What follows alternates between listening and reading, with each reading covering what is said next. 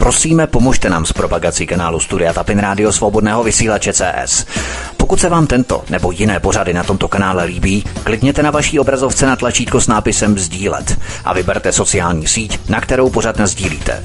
Jde o pouhých pár desítek sekund vašeho času. Děkujeme. Tak jsme se dočkali, v podstatě všechno probíhá skoro jako po drátkách, nebudu zdržovat. VK i Vítek jsou tady, takže si užijte dnešní relaci a já budu tak trochu asistovat. Takže pánové, vítejte, je to vaše. Ahoj Petře, zdravím tě, zdravím zároveň všechny naše posluchače svobodného vysílače a Janonet News. Jsme rádi, že jste k nám připojili v pátek, my se omlouváme spoždění, ale snad vám to my nahradíme s huštěnou formou informací, které budeme prezentovat tuto hodinu do 9 hodin. Takže já to nebudu taky zdržovat. Hezký večer a ahoj VK. No, ahoj Vítku, ahoj Petře, já se omlouvám pro dneska mimořádně, teda jedeme o půl hodiny později, ale já budu kratší dneska, že jo.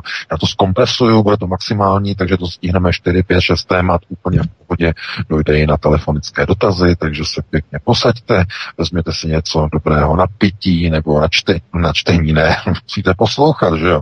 Takže no a Vítek se pustí do prvního tématu. Českému ministerstvu průmyslu unikla šokující tabulka, která určuje maximální povolené vytápěcí teploty v objektech a bytech v případě plynové krize. V obýváku maximálně 18 stupňů Celzia, na schodišti do patra rodinného domku jenom 10 stupňů. Vysí to ve vzduchu celou dobu, ale dosud to nikdo nevyřkl nahlas. Kdo to bude kontrolovat, že to lidé dodržují? Budou to kontrolovat energetici z teploměry za doprovodu policie? Budou vstupovat i do bytů, podobně jako gestapo při namátkových kontrolách poslechu západ západního rozhlasu. Jenomže ve Velké Británii se už rýsují hrozivé obrysy. Průměrná britská domácnost má za elektřinu od října platit skoro 9 tisíc korun měsíčně. Majitelé rodinných dvougeneračních domků dokonce dvojnásobek. Eh, pardon, no, kdyby tak, ale trojnásobek dokonce. Elektrárenské společnosti varují, že neplatiče bez milosti odstříhnou. Sociální bouře v Evropě povedou k přídělovým systémům na energie, energie paliva, potraviny, k zavedení bezhotovostních sociálních plateb, k introdukci digitálních identit a sociálních kreditů. Na Británii VK vidíme, že to energetické vydírání občanů je indukované synchronně, že to naše přeprodávání elektřiny do Lipska zpátky je v podstatě jenom záminkou, ale děje se to všude. A že elektrárny tohle masivní zdražování provádějí například s vlád, že? protože v Británii asi není důvod, proč tak by měli zdražovat tu elektriku, přesto se to tak děje. Eh, pokud půjdeme teda do té Velké Británie, tak tam byl hlavní problém v tom, že uh, tam se uh, v podstatě uh, po odchodu uh, Británie z, z Evropské unie uh, došlo k odstřižení vlastně od uh, evropských cen energií, od velkých trhů a vůbec bývalá vláda Borise Johnsona to byla opravdu jedna obrovská velká tragédie. On v podstatě udělal to, co měl za úkol, to znamená, on měl přivést Velkou Británii do pozice naprosté odevzdanosti. A teď už je takzvaně hotovo, takže Boris Johnson zaslouženě odjel někam na Madagaskar, tam má teď, teďka dovolenou, že jo, a tak dále, znamená splnil svůj destrukční úkol. Několikrát jsem o tom hovořil, že když se bourá, tak se nehledají kádry, ale hledají se všeho schopní, to znamená, i když je to diletant, je všeho schopný, tak po zasloužené práci, likvidace, destrukce dostane takzvaně nasypáno, dostane trafiku, buď z něho udělají guvernéra centrální banky evropský, nebo pošlou do Ameriky do nějaké banky, eh, nebo z něho udělají nějakého hejhulum eh, z 20 tituly před a z 20 tituly za jménem někde v Evropské komisi, v Evropské unii. Dostane trafiku, že neblahé paměti jednoho českého bývalého premiéra dostane trafičku eh, v Evropské unii a tak dále. Takhle se to dělá, zkrátka. To znamená, uh, úkol i ničení je úkol, i destrukce je úkol.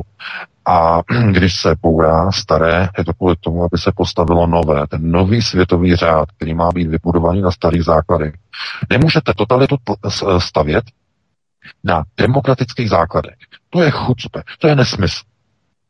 Uh, to je jako kdybyste chtěli postavit mrakodrap na dřevěných nožkách nějaké chatky, která tam stála nebo stále ještě stojí. To je samozřejmě nesmysl.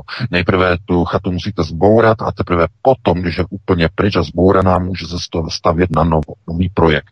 Takhle to funguje i v politice, i v politických systémech. Když Vladimir Putin před měsícem hovořil na radě ministrů v Moskvě o změně světového řádu, že starý řád končí a mění se, no tak mluvil de facto o tom též, o čem teď hovořím já.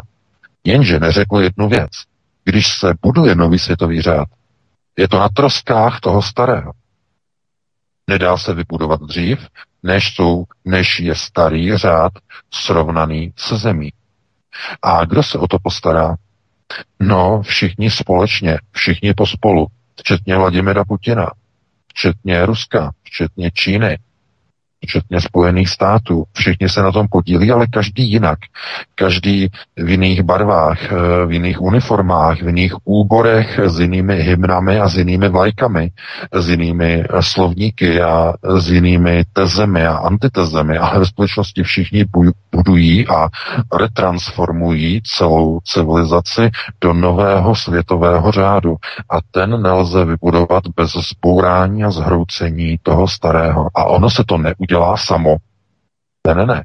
Samo se to neudělá. K tomu musí být povoláni ti, kteří jsou všeho schopní. Po nich teprve potom přijdou kádři. Ti, kteří budou budovat nový svět, nový světový pořádek, ale už se nezakecají a to jsou ti odborníci. Na ty ale teď ještě nepřišel čas. Teď je čas pouračů, čas destruktorů, čas kádru teprve přijde. A e, to, že ceny energií jsou vyšponované ve Velké Británii, no tak to je kvůli tomu především, že uh, tam se dlouho jelo samozřejmě na uhlí. Uh, uhlí uh, ve Velké Británii s uhlím, že jo, největší uhelná pánev, která tam je, to je samozřejmě Leeds, že v Leedsu a v okolí tak eh, tuhle tu uhelnou pánev eh, zlikvidovala, zničila jistá bývalá premiérka Margaret Thatcher, která o hornících, britských hornících prohlásila, že to je cháter, že, že to jsou šmejdi a poslala v roce 84 na ně armádu při protestech.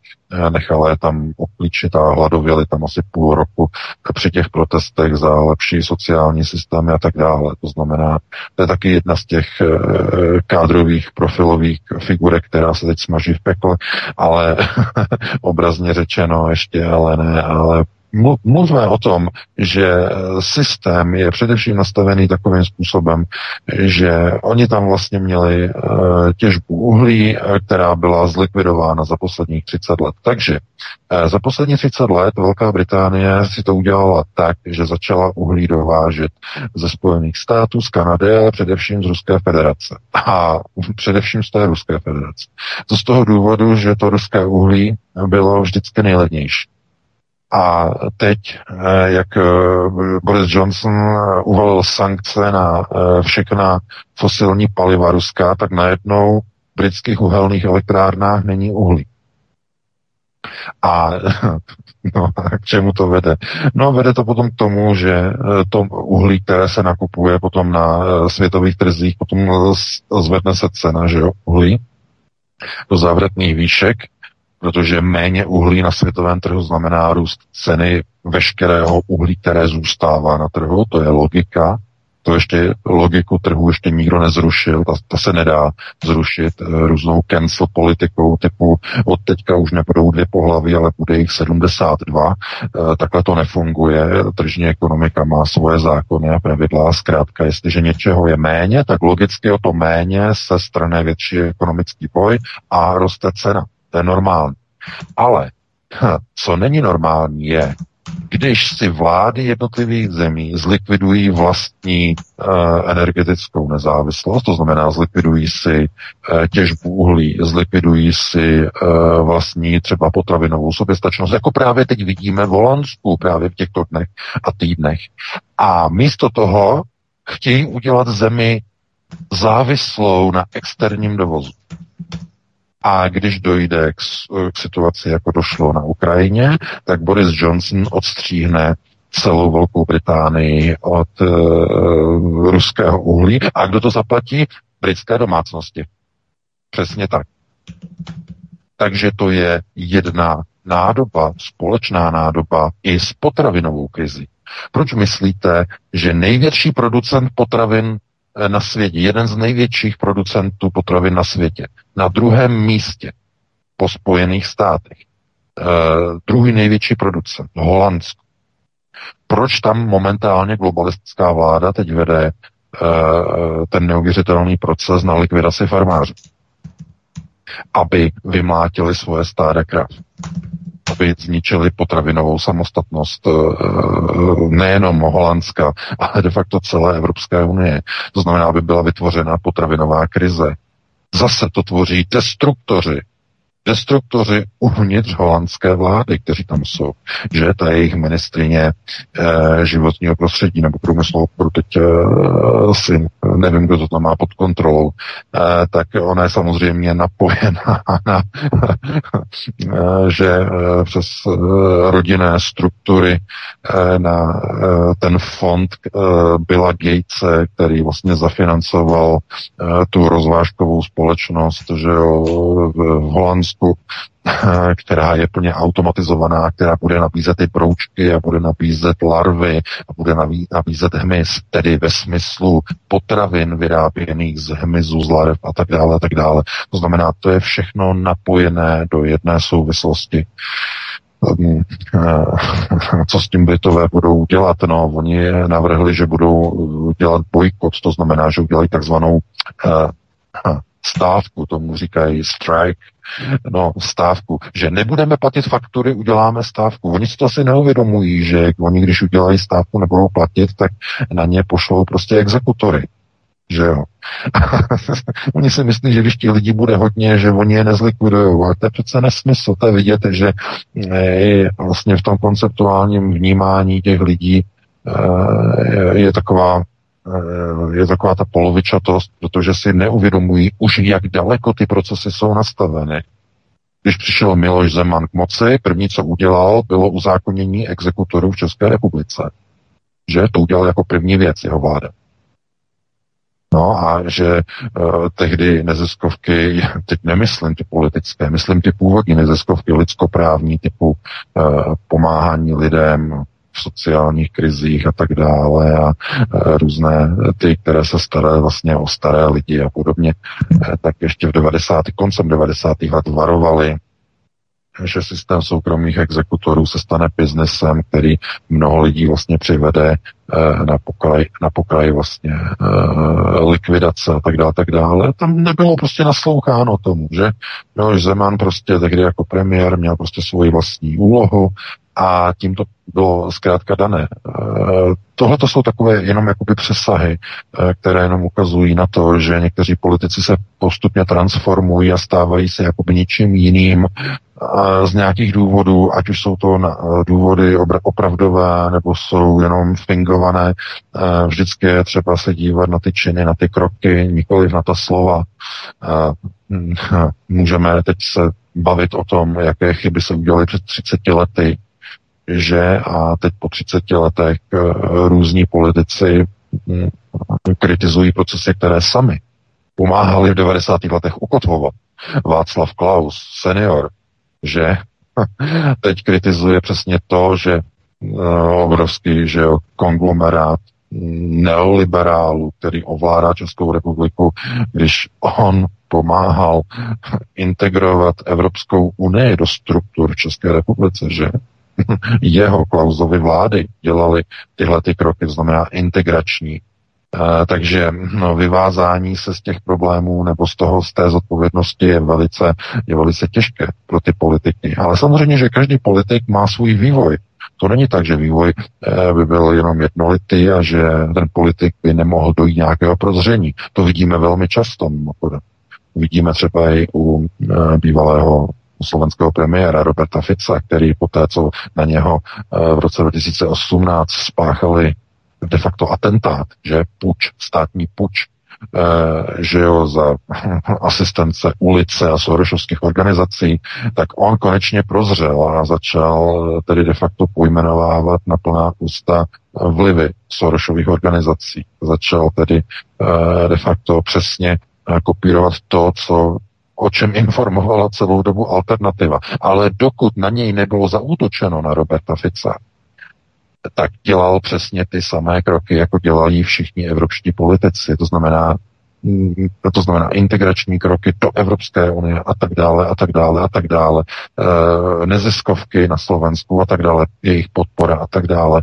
E, zkrátka, teprve ve chvíli, když na tyto kádry, jako je Robert Fico, jako je Václav Klaus a podobně, když na ně někdo provede atentát, někdo je chce odstřelit z politiky, teprve potom se probudí. Václav Klaus do sarajevského atentátu v roce 97 razil tvrdě neoliberální evropskou politiku. I když sám se paradoxně prohlašoval za konzervativce takové chucpe, ale uh, on dělal neoliberální politiku. Nevím, co bylo uh, konzervativního na uh, takových věcech, jako bylo předávání národního systému Eh, řízení a zprávy na Petra Evropské unie a zbouvání se národních eh, agent eh, ve prospěch Bruselu. Co v tom bylo konzervativního? Já nevím, možná jako blbej na dvorku, když tam startují motorku a pouští si na rádiu za gorku, ale to zkrátka jenom ukazuje na to, že ti politici teprve ve chvíli, kdy je na ně zaútočeno, takzvanými kádrovčiky, teprve potom oni se jakoby probudí. Oni zjistí, my jsme se mohli stát tou samou obětí jako zbytek populace. Úplně stejně nás chtěli oddělat politicky jako uh, kohokoliv jiného. Ne, no, my už nemáme ochranu. A ti politici se začnou transformovat. To znamená, začnou uh, se stavět na druhou uh, stranu té barikády. Najednou zjistí, že je třeba podporovat národní Eh, národní teze, eh, vlastenecké pro národní teze, více eh, té samostatnosti v rámci národních procesů řízení a méně toho neoliberalismu, méně té integrace do té Evropské unie, ale to většinou přichází až ve chvíli, kdy ti politici zjistí, že už nemají podporu o něch globalistických kádrovčiků, těch, kteří jsou postaveni nad nimi, že, ztratí, že je chtějí oddělat, obrazně řečeno. No, někdy i fyzicky, že? Uh, jako v Japonsku teď nedávno, ale většinou politicky oddělat, to znamená nějaký puč, jako byl Sarajevský atentát, nebo jako byl v roce 2018 na tom Slovensku, ten uh, s tím s tím novinářem, že jo, takový to nějak celý divný a tak dále a tak dále, to znamená zneužití vlastně toho pnutí ve společnosti ke svržení vlády. No a tohle to de facto platí o všech politicích. To znamená, všichni ti politici, kteří se tady s tím setkají, tak najednou se jakoby transformují. Takže nárok na transformaci má každý politik, není tak, že by se nemohl transformovat. Uh, většinou ale k tomu dochází až ex post ve chvíli, když už je hotovo a to, co oni napáchali a načinili, no tak to už asi nikdo neodčiní. Že? To je potom takové těžké Eh, jako když se ptali Roberta Fica eh, na to, eh, že co říká na to, že jeho vláda, tedy vláda Roberta Fica, vlastně v podstatě ustanovila, ustanovila tu klauzuli, že tedy v rámci takových těch politických procesů, že byla zrušena imunita poslanců Slovenské národní rady, že to zařídila Ficova vláda, která zrušila poslaneckou imunitu na rozdíl České republiky. Takže myslím, že to od roku 2012, teď mě neberte za, za slovo, ale Ficova vláda zrušila imunitu. A teď nedávno uh, chtě, na základě zrušené imunity chtěli Roberta Fica současná vláda, že neoliberální Sorošovská chtěla Ficův zákon o zrušené imunitě použít proti samotnému Robertu Ficovi na jeho zatčení, že potom k tomu nedošlo, ale jen tak tak. To znamená, on se potom omlouval, ano, omlouval se za to, že to byla chyba, že tehdy vlastně zrušili, nebo jeho vláda navrhla zrušení té poslanecké imunity, ale znovu, ty chyby zpětně už se těžko potom napravují. Jo, protože ti politici jsou součástí těch procesů a teprve ve chvíli, kdy, je se, kdy se pokusí někdo zlikvidovat, tak oni jakoby prozřou. Mnohdy už velice pozdě. Takže i v té Velké Británii platí, že tam prostě mají svoje politiky, eh, kteří prostě je vedou k záhubě a ti lidé jdou a přesto pořád je volí, pořád a pořád dokola. Teprve když jim to eh, zasáhne jejich vlastní rodinný rozpočet a peněženku, potom se začnou pouřit. No, i to samé vlastně platí ve všech zemích, i v České republice. To znamená vytápění jenom na nějaké Eh, stupně Celzia, eh, jak to bude kdo kontrolovat. No, jsou dvě možnosti. Nikdo to nebude kontrolovat, každý se na to vykašle, protože nejsou technické prostředky, jak by se dalo kontrolovat, že v bytě u vás v obýváku je 18, že v koupelně je 19 a v chodbě v předsíni máte 15. neexistuje. Naprosto neexistuje Eh, jediný byt, který by dokázal tohleto splňovat eh, že by tam byly někde nějaké měřáky, takže to se nedá splnit, ale e, nebudou to kontrolovat. Co když bude krize? Co když Vladimir Putin opravdu zastaví dodávky? A nebo ne Vladimir Putin, ale Evropská unie si sama zastaví. Tam je tolik destruktorů a bouratelů a ničitelů, kteří mají za úkol ničit Evropskou unii. To znamená Eh, indukce chudoby obyvatelstva v Evropské unii, že ani nemusí Rusko nic blokovat. Stačí, když to zablokuje Evropská unie, vyhlásí embargo na plyn a hotovo, konec, šmitec. Takže v takové chvíli je možné, že opravdu začnou chodit kontroly po jednotlivých bytech. Budou typovat, kde jsou velké plynové odběry, a budou říkat, no tady v tom paneláku topí jak utržený z řetězu, tady musíme Eh, tady komando naběhne. Vyberou si nějaký den, nějaký večer, že jo, a teď tam prostě začnou prostě razie do všech, já nevím, 40, 50 bytů, kolik jich tam je v tom paneláku a prostě a naběhnou tam prostě s teploměrem a řeknou tak a vy, a vy, a vy, a vy, a vy, a vy jste překročili o 4, o 5 stupňů, o 6 stupňů, zaplatíte pokutu a to je už tam také uvedené. Ministerstvo průmyslu a obchodu České republiky už uvedlo, že za porušení těch, těch uh, teplotních směrnic bude pokuta 200 tisíc korun za každou naměřenou a naměřenou místnost. To znamená za každou špatnou špatně nateplenou nebo nařátou nebo vychlazenou místnost 200 tisíc korun pokuta, jen to fikne. A hotovo vymalováno a nikdo nebude ani zasínat, ani rozsvěcovat, protože to bude v takové situaci, že eh, oni, když tam prostě vtrhnou, bude to jako gesta. A to pamětníci vědí, jak fungovalo gestapo, jaké měli metody, že jo, aby zjistili, kdo poslouchá rozhlas, že jo, západní rozhlas, e, měli žebříky, že jo, žebříky, gestapo přijelo s žebříkama, vylezli třeba do druhého patra a přes sklo poslouchali, e, že jo, takovým tím naslouchadlem e, přilepili na sklo zvenku, protože bylo za války, že za protektorátu bylo zatemnění, povinné zatemnění.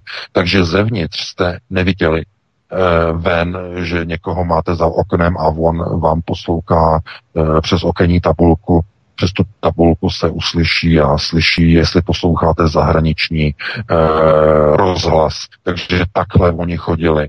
Ale byly situace, kdy se nemohl použít žebřík, e, chodilo se s, provokato, s, provo, s takovými těma provokatérama, takto, což byly samozřejmě eh, Češi z řad kolaborantů, Eh, jednou z těch metod eh, to bylo zapálení novin, zapálili noviny, strčili pod dveře, začalo hořet a ten provokatér zvenku eh, začal křičet hoří, hoří, teď na toho pána, že jo, pane Novák, hoří, hoří, tohle to celým baráku, rychle vezměte peřiny, jo, že to tohleto.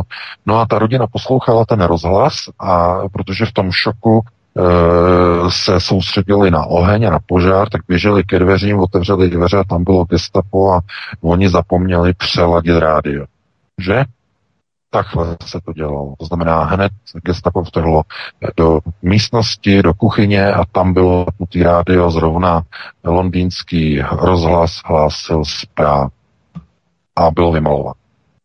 Takže nemyslete si, e, diktatura, tyranie přichází po krůčkách, neslyšných krůčkách, krůček za krůčkem a najednou máte tu diktaturu nastěhovanou uprostřed svého obyváku. Režim vám říká, co máte mít na talíři. Nesmíte tam mít vepřové hovězí, jenom crčky. Režim vám se dívá na radiátor a měří s teploměrem, nakolik topíš. Topíš příliš dlouho, pokuta 200 tisíc. Budu vám kontrolovat vaše vlastní žíly. Máš vakcínku, nemáš vakcínku, nesmíš do práce. Budou vám kontrolovat celý život. Do mobilu, trekovací aplikaci. Nesmíš chodit tam a tam, musíš být na signálu. Jakmile ti přijde signál, musíš se identifikovat. To znamená, tohleto uh, si lidé uh, nechají dovolit sami. To znamená, postupně si nechávají odebírat ty svobody za nějakými e, záminkami typu e, ochrana proti pandemii, e, nebo ochrana energií a energetické bezpečnosti proti Putinovi, nebo za nějakou jinou záminkou se to schovává, e, kdy lidé se dobrovolně zbavují vlastních svobod. Myslíte si, že by bylo normální, aby vám dříve někdo říkal, nemáš vakcínku, nesmíš do práce, nebo by vám říkal, vaše dítě nemá vakcínku, e, nesmí do školy. Kdyby vám to někdo řekl před pěti, před deseti, dvaceti lety, e, takový nesmysl by nešel natočit ani do vědecko-fantastického filmu. Nikdo by tomu nevřel, řekl by, to je strašně přitažený za, za vlasy. A ejhle, ono se to fakt stalo, že? Během covidové pandemie. Najednou to byla realita. A že vám někdo bude běhat do bytu a měřit, na kolik máte radiátor? Nesmysl přece. Opravdu? Myslíte si nesmysl? Oni nepotřebují zákony na blokování webu. Stačí k tomu odvaha. A myslíte si, že oni potřebují zákony na to, aby vám vtrhli do bytu a měřili radiátory? Ne, na to stačí přece odvaha. Jak to řekl Petr Fiala. To si někam zaznamenej. To je výrok století. Není potřeba zákon, stačí odvaha. No, takže eh, já s takovýmhle přesahem bych to ukončil, protože dneska jsme začali pozdě a pustili bychom se výpůl hned do dalšího tématu. A my budeme pokračovat v energetice. V podstatě budeme řešit dále to, co už řešíme i teď, protože Ukrajina zastavila dodávky ropy v ropovodu Družba na základě sedmého balíku sankcí Evropské unie, přijaté za předsednictví Petra Fialy v Radě Evropské unie, oznámil Kyjev. Ukrajina podle nařízení Evropské unie nesmí přijmout žádné zálohy plateb za transit ropy od ruského transněftu, protože je to v rozporu se sedmým sankčním balíkem. Maďarský mol se v zoufalství nabídl, že bude Ukrajině zálohy na transit ropy v družbě platit ze svých zdrojů za transněft, aby se tím obešel sedmý sankční balík. Za tuto krizi by měl Fiala opravdu vyvodit osobní zodpovědnost. Na tom je neskutečné VK, jak v podstatě mainstream, protože zrovna dnes jsem poslouchal, myslím, že český rozhlas, a oni v podstatě pořád hrnou a valí ty své propagandy a ty své dezinformace, že Rusko je právě tou zemí, která zastavila ropu. Ale tady vidíme, že to naprosto vůbec není žádná pravda, že? Ano, samozřejmě, protože e, znovu je třeba si uvědomit, e, proč e, Petr Fiala mluvil o tom, že k zablokování těch osmi e, alternativních webů toho 25. února byla třeba odvaha. E, On totiž Petr Fiala občas někdy řekne něco, co by vůbec zaznít nemělo, protože to je jenom v těch zákulisích zaznívá. A oni mohou uh, provádět kroky mimo zákonné rámce kvůli tomu, protože vědí, že se jim nic nestane. E, v Americe v listopadu 2020 ukradli Donaldu Trumpovi vyhrané volby. V přímém přenosu během sčítání hlasů bylo vidět, jak najednou e, přihazovali e, neoficiální balíky stovek tisíc hlasů v Pensylvánii najednou přivez nákladě a lístky hlasovací a e, byl v grafu, sčítacím grafu takový vytvořený schod, na jednou skok nad úroveň Donalda Trumpa, aby vyhrál e, Joe Biden volby v Pensylvánii. Zkrátka v přímém přenosu bylo možné ukrást volby a co je horší, že všechny americké soudy, e, ty státní, ty federální, ten, i ty nejvy, ten nejvyšší soud, že tomu vůbec nezabránili a ani nedovolili, aby bylo něco měněno. Nebylo dovoleno, zkrátka. A e, když tohle se stane ve Spojených státech, nemůžete se divit, že se to potom děje i v, Evrop, v Evropské unii. Nemůžete e, být tím vůbec překvapení. Protože oni už žádné zákony nepotřebují. Oni si to udělají pro sebe. A proč? Protože kontrolují média.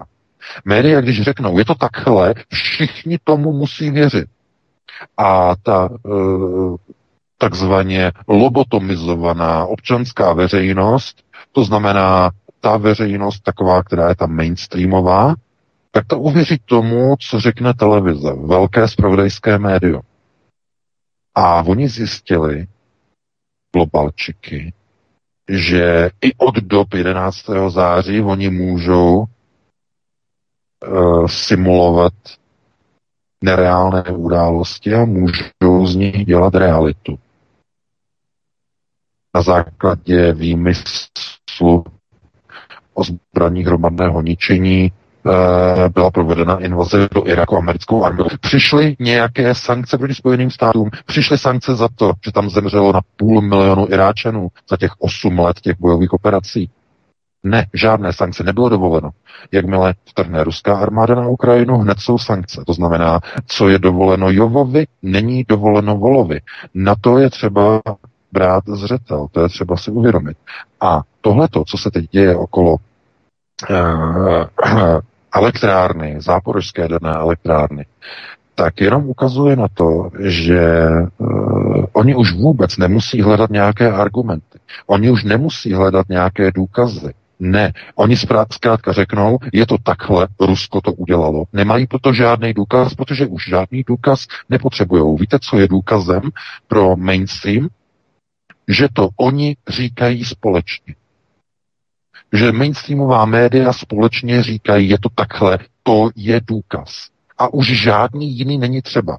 A poznáte to podle toho, že když vstoupíte jim do nějaké diskuze a něco tam napíšete, tak uh, ani vás prostě sundají, anebo, a to už tak, oni už to dokonce nedělají, oni vám napíšou e-mail, že pokud chcete dál pokračovat v diskuzích na jejich uh, spravodajském serveru, musíte se zalogovat pod digitální identitou.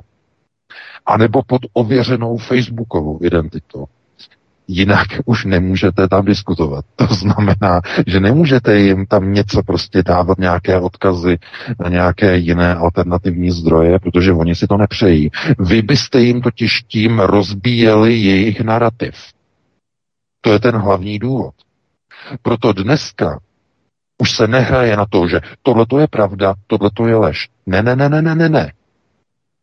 U nich teď to funguje tak, že to, co oni říkají, je pravda a to, co říkají ti druzí, to jsou dezinformace, jsou to hoaxy, je to proruský narrativ, je to kremelská propaganda, je, je třeba je zablokovat. Proč myslíte, že neustále nasypávají peníze různým cemperizačním jednotkám, různým uh, elfům a dalším? Proč oni to dělají? No, oni jsou placeni za to, aby uh, nálepkovali a umenčovali to je důležité, umenčovali vliv alternativních serverů, protože ty jsou nežádoucí. Z těchto alternativních serverů a zdrojů přicházejí informace, které narušují ten mainstreamový narrativ. To je ten hlavní problém. Takže z tohoto důvodu Petr Fiala řekl, nepotřebujeme zákony, stačí tomu odvaha, protože oni se s tím už takzvaně v uvozovkách srát nechtějí. Oni se tím nechtějí zdržovat. Jim by to ohrozilo procesy jejich řízení. Takže z tohoto důvodu i na té Ukrajině, tam, když bude Zelenský střílet od rána do večera na tu elektrárnu, tak evropská média budou psát, Rusko pokračuje v ostřelování elektrárny, vlastní elektrárny, kterou ovládá, kterou kontroluje, sami na sebe střílí dělosvětské granáty. To je nesmysl, ale většina lidí, která to čte na tom mainstreamu, tomu věří, protože v rámci lobotomizace procesů ti lidé už nepoužívají hlavu k ničemu jinému, než jako bubínek. To znamená jenom, jako že si klepnou prostě do hlavy, ozve se nějaká dutá ozvěna a udělá jim to dobře. To znamená, ten mozek už není používaný k přemýšlení, ale de facto slouží jako ozdoba na krku. A e, s ozdobou na krku to e, je vlastně asi jediné zhodnocení, které bychom e, k tomu mohli říct, protože platí, že jestliže někdo se myslí, že ruská armáda sama na sebe střílí dělostřelecké granáty v místech, kde je jaderné palivo, tak musí být úplně na hlavu, musí být úplně tupej.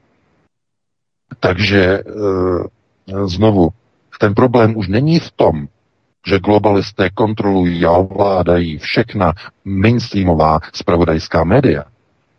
To znamená, kontrolují veřejné mínění. V tom už není ten problém. Ten problém je v tom, že ta veřejnost rezignovala na ověřování zpráv a na logické myšlení a uvažování. No, v takové chvíli může to mainstreamové médium hlásit už jakékoliv zprávy chce, protože jestliže ta veřejnost už rezignovala na takovéto logické uvažování, jako bylo třeba před 30-40 lety za komunistů lidé vždycky louskali zprávy z televizní obrazovky s velkým podezřením a četli si mezi řádky obrazně eh, tak jako si transformovali ty informace, tak dneska už to tak není. Dneska eh, spousta lidí eh, prostě jenom kouká na tu televizi a prostě jenom přejímá pasivně to, co prostě z ní vytéká. Nepoužívají hypnoze, takzvané hypnoze, alfa ano, no, doslova jako hypnoticky, no. jako hypnoticky v hypnoze přijímají prostě jenom to, co vypadává z té televizní obrazovky nebo z těch oficiálních médií. E, takže proto dneska je možné udělat e, nebo nalepit na Rusko jakoukoliv událost, která se stane na Ukrajině. Kdyby Zelenský šel Majdan a tam uh, začal stavět nějakou raketu a kolem něho by procházely tisíce lidí a fotili by si to a dělali by si fotky. A on by tu raketu odpálil na záporskou elektrárnu, tak ještě ten samý den bude informace v západním tisku, že Moskva odpálila raketu na záporskou elektrárnu. A nikdo to nebude rozporovat, protože kdokoliv by potom našel a běžel na web a publikoval tam fotky z kijevského Majdanu, podívejte se, Zelenský stavil raketu na náměstí, tak všechna ta média, víte, co by se stalo? Facebook, e, neověřený zdroj, zablokován. Twitter, zablokován. Eh, seznam zprávy, pozor, jdete na dezinformační médium, ten, ten nápis tam je v tom jejich vyhledávači. Pozor, pozor, pozor. To znamená, ty informace by byly úplně vymazány, vytlačeny, vytěsněny mimo prostor. V těch médiích by zůstalo jenom to, co je pro ukrajinský narrativ. Nic jiného v těch médiích nezůstane. Vůbec nic. No a e, normální člověk, který používá hlavu na myšlení, se okamžitě zděsí. A řekne si, tohle to není normální. To není spravodajství, to je propaganda. A e, ve chvíli, kdy e, si nedokáže tohleto uvědomit, tak je s tím národem de facto konec. Protože ten národ, pokud hlavu nepoužívá k vyhodnocování informací, je efektivně ztracen. Takže takhle bych tady to téma zase eh, zhuštěnou formou ukončil. Eh, to máme hotové a pustili jsme se ještě do třetího tématu. To bude velmi zajímavé a se mi hodně líbí to téma, které právě teď budeme řešit. Úřad Vysokého komisaře OSN pro uprchlíky uveřejnil šokující statistiku, že největší počet uprchlíků z Ukrajiny uprchl nikoli do zemí Evropské unie, ale do Ruské federace. Téměř 2 miliony Ukrajinců uprchli do Ruska. Ale Česko je naprosto nepochopitelně po Rusku, Polsku a Německu na čtvrtém místě s více jak čtyřmisty tisíci uprchlíky z Ukrajiny. Proč tolik Ukrajinců prchá do země údajného agresora Ruska? A proč Fiala přijímá tak moc Ukrajinců? Proč se nesmí v České republice konat demonstrace proti Ukrajincům? Když už nejsou k dispozici noví voliči ODS, přivezeme je z Ukrajiny a překreslíme volební elektorát. Takže tady máme potvrzené přímo od OSN, že ruský agresor přijal nejvíce Ukrajinců, ale zajímavější ještě to, zajímavější je ještě to Česko, že? protože to je opravdu situace, která není úplně obvyklá i v těch okolních zemích. Ano, samozřejmě, protože tohle je prostě úplně jakoby na hlavu. Uh, víte, a to je informace, která se, i když je to informace z oficiálního serveru OSN, tak o tom se nemluví v mainstreamových médiích. To je, je ticho po pěšině. Není dovoleno, ten narrativ nezapadá do onoho hlavního konceptu, takzvaného pro ukrajinského narrativu. Takže eh, to je, to je jasné. Ale těch 400 tisíc eh, uprchlíků v České republice, prosím vás, to je stejný proces řízení, jako momentálně provádí demokratická strana ve Spojených státech s hispánskými uprchlíky. Proč myslíte, že Biden a všichni demokrati v kongresu chtějí otevřené hranice? Proč? No, protože oni mají otevřenou náruč pro všechny migranty, kteří přelezají přes plot. Proč? No, protože všem dají dávky, sociální dávky, a udělají z nich své obrovské voliče. A, e, a kde jsou potom ti uprchlíci nejvíce rozmístění? No, v jižanských státech amerického jihu. A tam to je jaké domínium, koho, jaké politické strany? No, republikánů. Tam vždycky v Texasu se volilo, že jo, vždycky pro republikán. Že jo, Alabama, tohleto. Ale na té Floridě tam už to tak jasné není. Tam byl obrovský příliv Hispánců, především tedy Kubánců, že jo. Tam to bylo vždycky takový, jakoby, uh, úplně, jakoby ne úplně jasný. Ale e, co se týče oné hispánské migrace, především z oblasti že Ameriky, Mexika především, e, tak všechny ty ježanské státy jsou překreslovány a začnou se překlápět z republikánského elektorátu na demokratický. A to znamená, že už pokud ten proces bude probíhat a pokračovat, republikáni už nikdy nebudou mít možnost kontrolovat americký kongres a nikdy nevyhrajou pozici prezidenta v Bílém domě, pokud nebude při, učiněna přítrž. No a co v České republice? 400 tisíc lidí je uh, počet, uh, když 400 tisíc lidí bude volit ODS, tak ODS uh, bude mít o 10% voličů navíc. 400 tisíc lidí odpoví, odpovídá zhruba 10% uh, volebního zisku, 10% bodům. Takový, takovou armádu voličů, když bude mít ODS, bude už natrvalo vyhrávat volby. A k tomu je třeba mít odvahu, řekne Petr Fiala.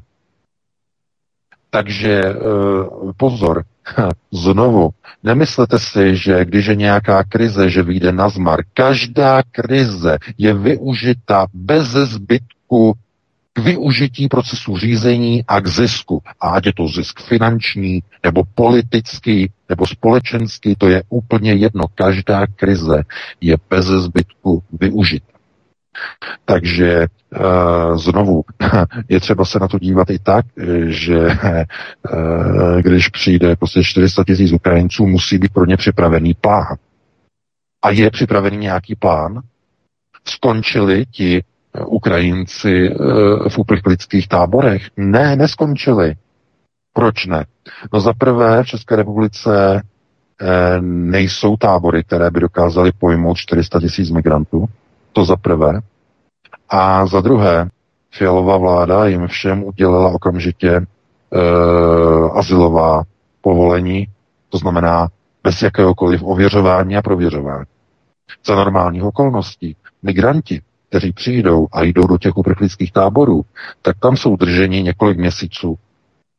A jsou tam drženi kvůli tomu, že během těch několika měsíců české tajné služby především zahraniční rozvědkách UZIS, která teď čelí obrovskému skandálu, mimochodem Vítku, to víš, to je takové chucpé, to je něco neuvěřitelné, eh, že minister vnitra Rakošan jmenoval do úzisu, teda, teda UZSI, tak, pána, který jedna ruka s hlavou té kauzy dozimetr, že s panem Radlem. Teď je z toho obrovský skandál a protože Fiala je na dovolené, tak až přijede z dovolené, že prý to s Rakušanem chce jakoby řešit. Ale prosím vás, eh, rozvědka, eh, zahraniční rozvědka je právě ta, která má prověřovat migranty a uprchlíky. A to trvá několik měsíců. Znamená, oni toho uprchlíka vezmou, vezmou od něho informace, všechno eh, oni dají dohromady a oni zjistí, jestli představuje nějakou bez bezpečnostní hrozbu České republice nebo ne. A podle toho potom ten uprchlík dostane nebo nedostane uh, azyl, azyl eh, v České republice. Ale v případě těch 400 tisíc Ukrajinců nikdo nikoho nezjišťoval, dámy a pánové. Nikdo nikoho, ani u jednoho. Všichni, všech 400 tisíc dostalo Bianco okamžitě azylová povolení a nikdo nezjišťoval, jestli tohle je máma, Eh, s dětma, která pracuje někde v podniku a je samoživitelka, nebo eh, je to rodina dílerů drog, která si v SUV za 5,5 milionu korun přivezla několik desítek milionů dolarů z obchodu s drogami v podvozku auta. Že jo, nikde nezastavil. jestli, jestli to náhodou nejsou bývalí členové takzvané luhanské mafie. Že? takzvaná Luhanská brigáda. E, to bylo hlavně v 90. letech, že jo, po rozpadu e, Sovětského svazu část ukrajinské generality e, začala obchodovat s drogama, se zbraněma a vznikla takzvaná Luhanská brigáda. Ten název je odvozený vlastně od Luhanska, kde měla tedy jako mít údajně sídlo, ale Jednalo se vlastně tedy o hlavní předáky, kteří financovali takzvané ukrajinské oligarchy eh, od 90. let a přes ně takzvaně prali peníze, že Porošenko, eh, čokoládový baron, jakým způsobem eh, přišel ke svým čokoládovnám, že vydělal, no údajně tedy Porošenko vydělal přes 18 miliard amerických dolarů na čokoládě, což je nesmysl protože ukrajinská čokoláda kromě ruského trhu nebyla nikam jinam vyvážena. a e, samozřejmě pračka, pračka na peníze, e, údajně tedy pračka Luhanské brigády, že na tom vydělal Porošenko peníze skrze čokoládu. Takže e, po vstupu ruské armády z toho území všichni vlastně tady ty členové těch rodin uprchli na západ a uprchli do Evropské unie. Otázkou je, kolik jich je v České republice. To znamená, čím se zabývala Luhanská brigáda, eh, je především eh, obchod se zbraněma, drogy eh, a samozřejmě obchod s lidským masem. To jsou tři oblasti, ve kterých vlastně oni se pohybovali od 90. let. A kolik jich je teďka v České republice mezi těmi 400 tisíci lidmi? To znamená mafie, jedna vůbec nejbrutálnější mafii v Evropě, tak kdo, koho to zajímá, že? Premiér řekne, jak tomu třeba odvá. Vypustit 400 tisíc Ukrajinců bez prověření, bezpeč, bez bezpečnostního prověření do ulic, do českých ulic. A potom se lidé diví, že Ukrajinci tady napadají české občany. Támhle ukrajinské děti e, vyženou z hřiště české dítě, že? Jak jsme přinesli v tom článku to video. Najednou se tomu lidi diví, no, protože samozřejmě z Holubicema z Ukrajiny přilétnou i jestřáby. Takhle je třeba se na to dívat. A vláda, která s velkým sebezapřením někdo označí za vládu, tak ten spolek takzvané pěti demolice, to je nádherný název, ne pěti koalice, pěti demolice, eh, tak eh, de facto je u moci tři čtvrtě roku a už má na krku tolik kaus, korupčních kaus, že se je z toho úplně potento. A vidíte, eh, když vlastně dojde na národní zájmy, tak národní zájmy jsou takové, že lidé budou platit eh, předraženou elektriku z Lipska, eh, předražený plyn z Amsterdamu A protože obojího bude málo, tak e, lidé budou muset klepat kosu, budou muset stahovat radiátory a kdo nebude stahovat, dostane 200 tisíc pokutu za každý pokoj, když tam přijde kontrola a zjistí, že topí navíc. To je důsledek národní vlády, údajně národní. To, je, to nejsou paradoxy, to je, to je tragikomedie. Takové společnosti potom lidem se nežije hm, dobře. Takové společnosti lidé hledají kus provazu, aby si to trápení asi zkrátili. Pakliže si uvědomí, v čem žijí. A uh, myslím si, že uh, v rámci tedy těch našich pátečních pořadů, když nemáme taková ta pozitivní témata, tak uh, nám nezbývá nic jiného, než doufat prostě, že uh, se jim to nepodaří. Zkrátka, že někde prostě se ženou prostě nějaký plyn a lidé a s tou elektrikou se to nějak udělá, že lidé prostě si budou, já nevím, někde prostě vyrábět elektřinu, ale spíš asi ne. Spíš s tím nepočítejte a ve chvíli, když by byla Eh, podle Murphyho zákona opravdu tuhá zima v době, kdy nemáte plyn, nemáte elektřinu, tak zrovna jako na potvoru přijde ta nejtužší zima, jaká by mohla přijít. To je Murphyho zákon mimochodem. Eh, tak pokud opravdu se naplní, bude to hodně drsný. Opravdu hodně drsný. No, takže tohle to bylo asi Vítku poslední téma, veď máme 2059, takže bychom si dali přestávku, nějaký dvě, tři písničky a potom bychom se pustili do telefonických dotazů. Co říkáš? Ano, určitě, VK. Uděláme to přesně tak. Milí posluchači, dostanete šanci v další hodině na vaše dotazy. O to vás samozřejmě neuchudíme, eh, i když jsme začali později, když tam proběhl nějaký výpadek, který jsme museli potom pracně vykrývat, ale o své dotazy, o svou hodinu určitě nepřijdete. Takže chystejte si vaše telefony, my si mezi tím zahrajeme písničku od mikrofonu traví Vítek spolu se šéf-redaktorem alternativního spravodajského serveru Ironet News, panem VK a od mikrofonu Petr Václav, který vás bude provázet v další hodině. Hezký večer. Prosíme, pomožte nám s propagací kanálu Studia Tapin Rádio Svobodného vysílače CS. Pokud se vám tento nebo jiné pořady na tomto kanále líbí, klikněte na vaší obrazovce na tlačítko s nápisem Sdílet a vyberte sociální síť, na kterou pořád sdílíte. Jde o pouhých pár desítek sekund vašeho času. Děkujeme.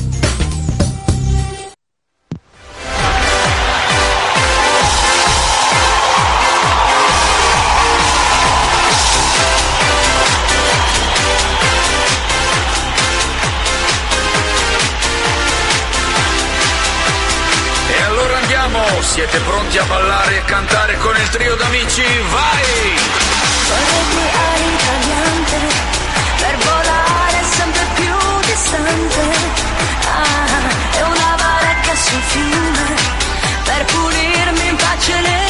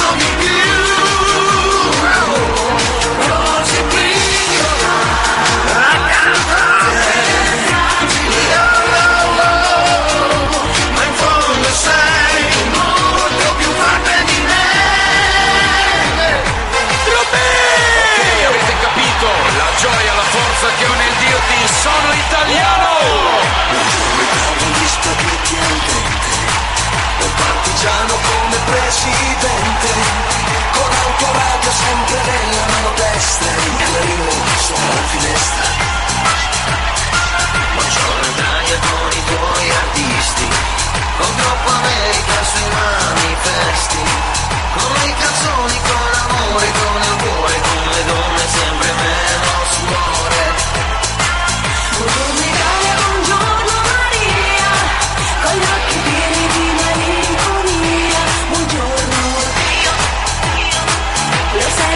Hey, hey, hey, hey, hey. Lascia me cantare con la chitarra in mano.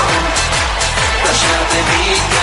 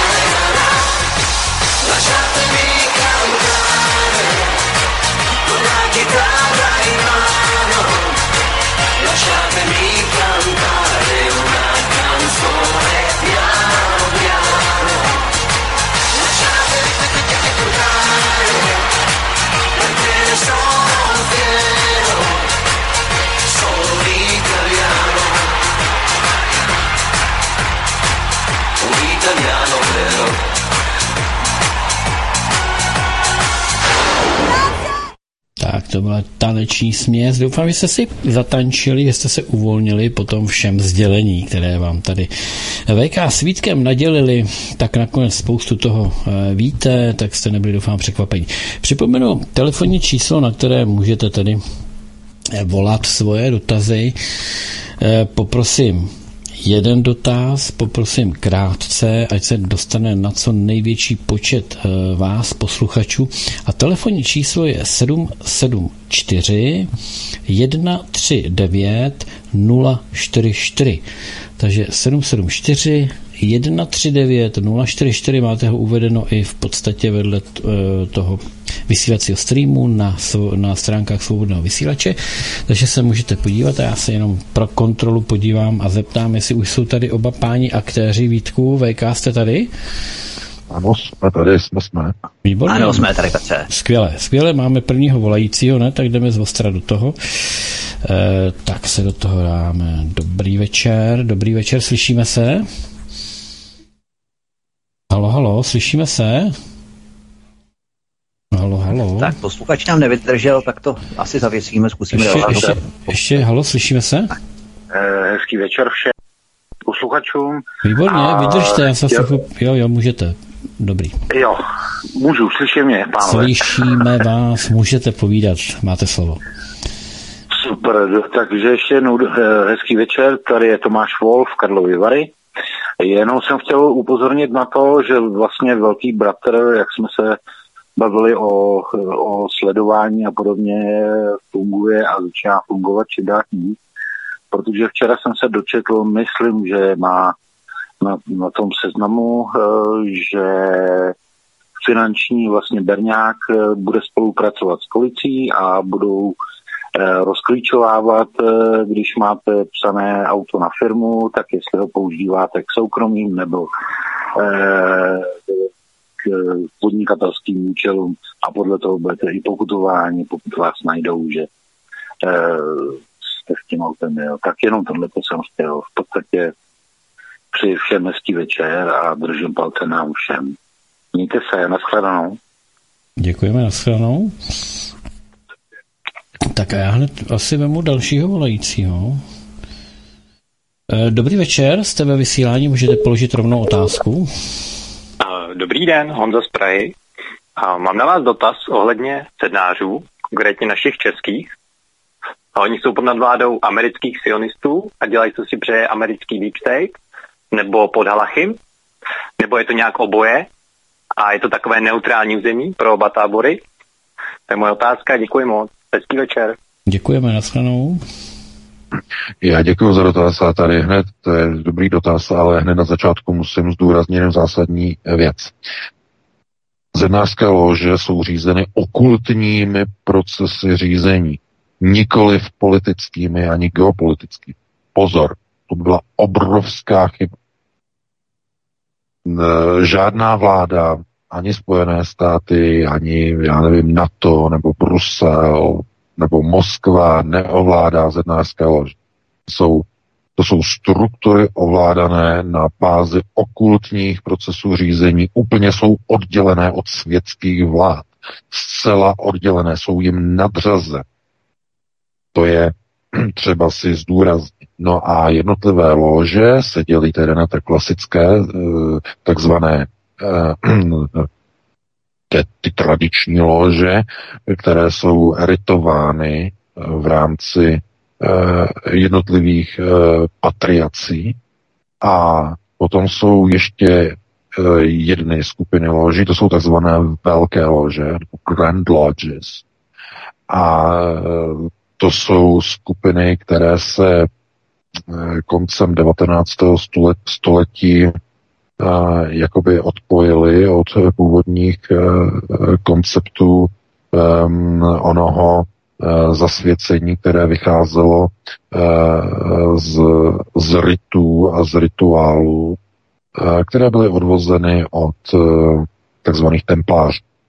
To znamená, původní zednáři vycházejí z rytů templářství. Ale velké lože, Grand Lodges, to jsou židozednářské lože. Grand Lodges, velké lože, například velká lože vídeňská, je nadřazena pražským ložím. To znamená, pokud vás zajímá třeba Ordo Pragensis, tak uh, Ordo Pragensis pražské lože plně podléhají vídeňské Grand Lodge, velké loži. A uh, to je uh, nebo, Logan, že, aby jsme, to, to říkám hlavně tedy eh, takhle, aby tomu eh, rozuměli naši posluchači tam za mořem, že jo, tam máme spoustu posluchačů, aby tomu rozuměli. Ale eh, je třeba rozlišovat tohleto, že pokud mluvíme o takových těch běžných ložích, tak ty jsou především tedy ritovány tedy směrem od templářů, od, od templářských rytů. A můžeme o nich hovořit, že do značné míry dnes už ne, ale dříve uh, bývaly jakými si hlavními pilíři uh, takzvaných národních elit, uh, které byly jakoby národ, dá se to říct. Hovoří se o Alfonzu Muchovi, že ten byl jeden z hlavních předních členů uh, Ordo Pragensis. Problém je v tom, že zrovna české lože i ta Ordo Pragensis už vlastně od 19. století byla plně kontrolována pražskými židy. Kompletně byla kontrolována. Od zhora dolů, zleva doprava. Takže uh, třeba ve Spojených státech ne. Ve Spojených státech tam uh, velmi dlouho, ještě před druhou světovou válkou, uh, byly lože, například Filadelfská lože, která byla složena uh, z, z bývalých tedy migrantů a emigrantů ještě z 18. století, uh, to znamená velké tradice, že jo, to neměli nic společného s židozednářskými uh, spolky, ale to už tam také dávno neplatí. Takže co se týče pražských loží, to jsou plně pod kontrolou Genslagen, vídeňské, takže takhle bych na to odpověděl. A jako na další v rozebírání bohužel není čas, takže eh, takhle je odpověď a pustíme se do dalšího volajícího. Dobrý večer, položte otázku, jste ve vysílání. Dobrý večer. Přečetl bych tři větičky a položil krátký dotaz. Na počátku stvořil Bůh nebe a zemi. Země byla pustá a prázdná a nad propastnou tůní byla tma. Ale nad vodami znášel se duch boží.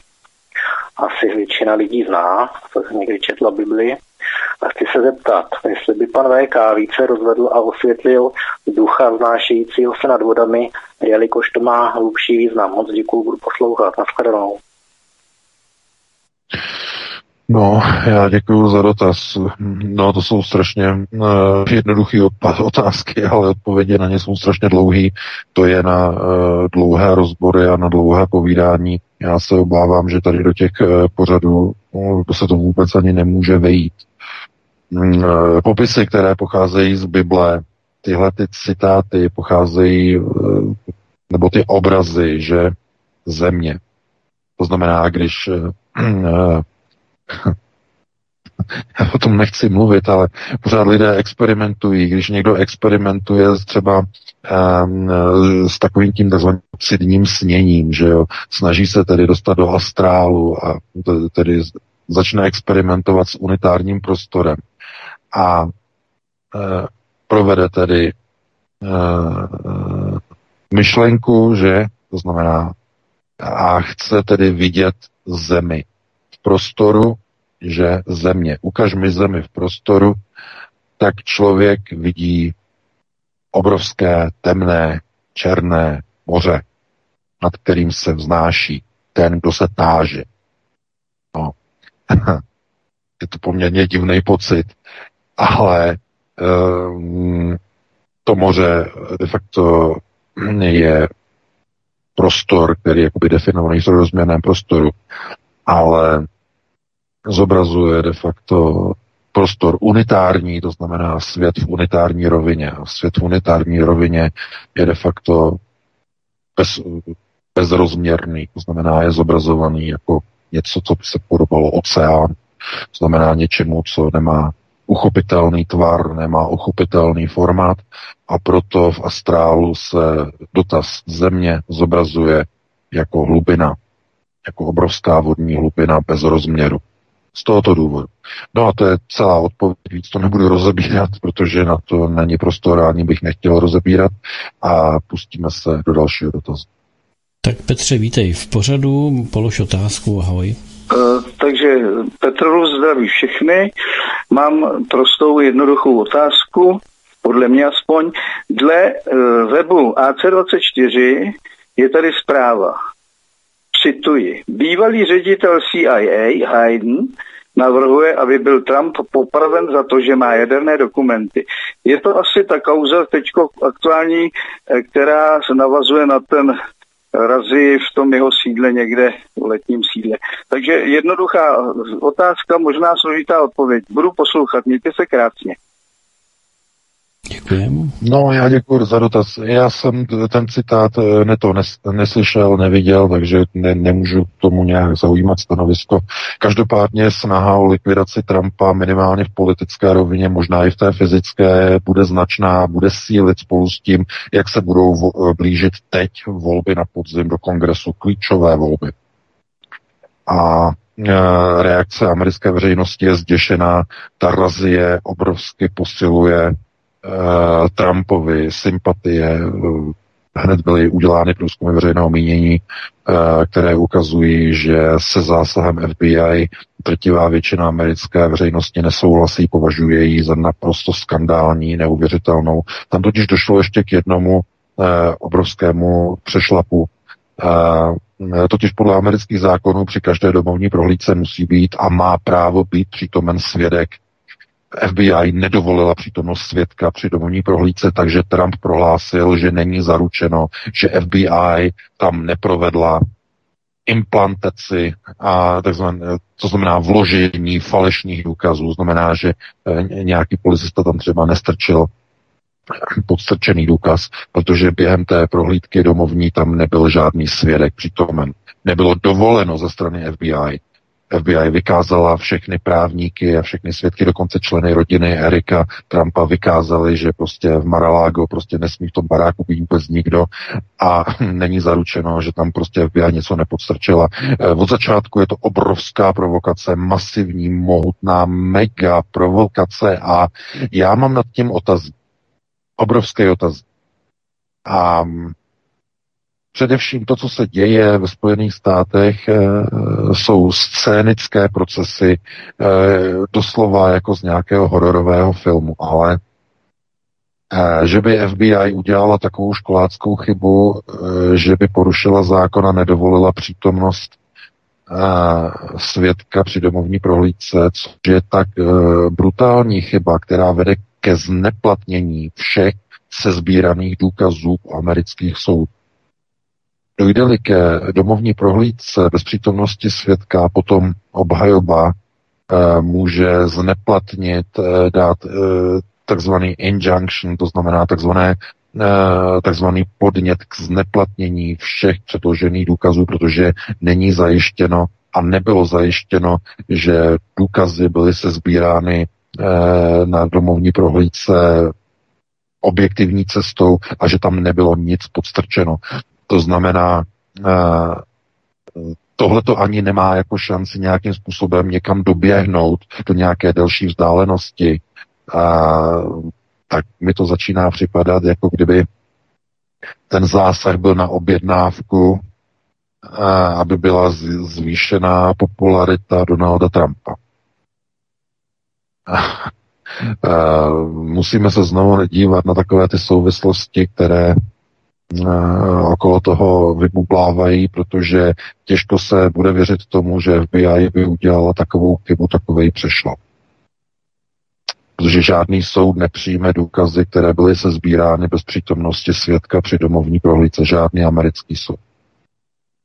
A tohle to jenom spíš ukazuje na něco, co probíhá i na úrovni americké státní zprávy, která de facto je jakoby rozpolcena na dvě nebo na dvě strany, na dvě, dva směry řízení. Jedno samozřejmě Deep State, globalisté, demokrati a druhá, druhá, druhý rámec neokonzervativci, republikáni, neonacistické procesy řízení.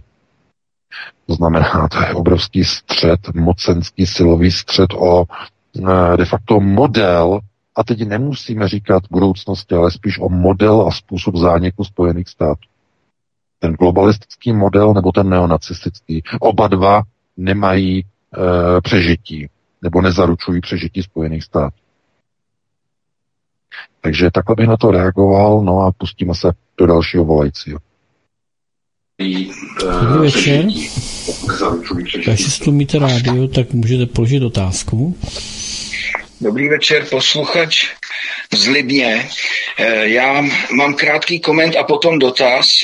Eh, Jestli by eh, pan Petr mohl někdy zahrát tu písničku od Františka Nedvěda, kterou hrával.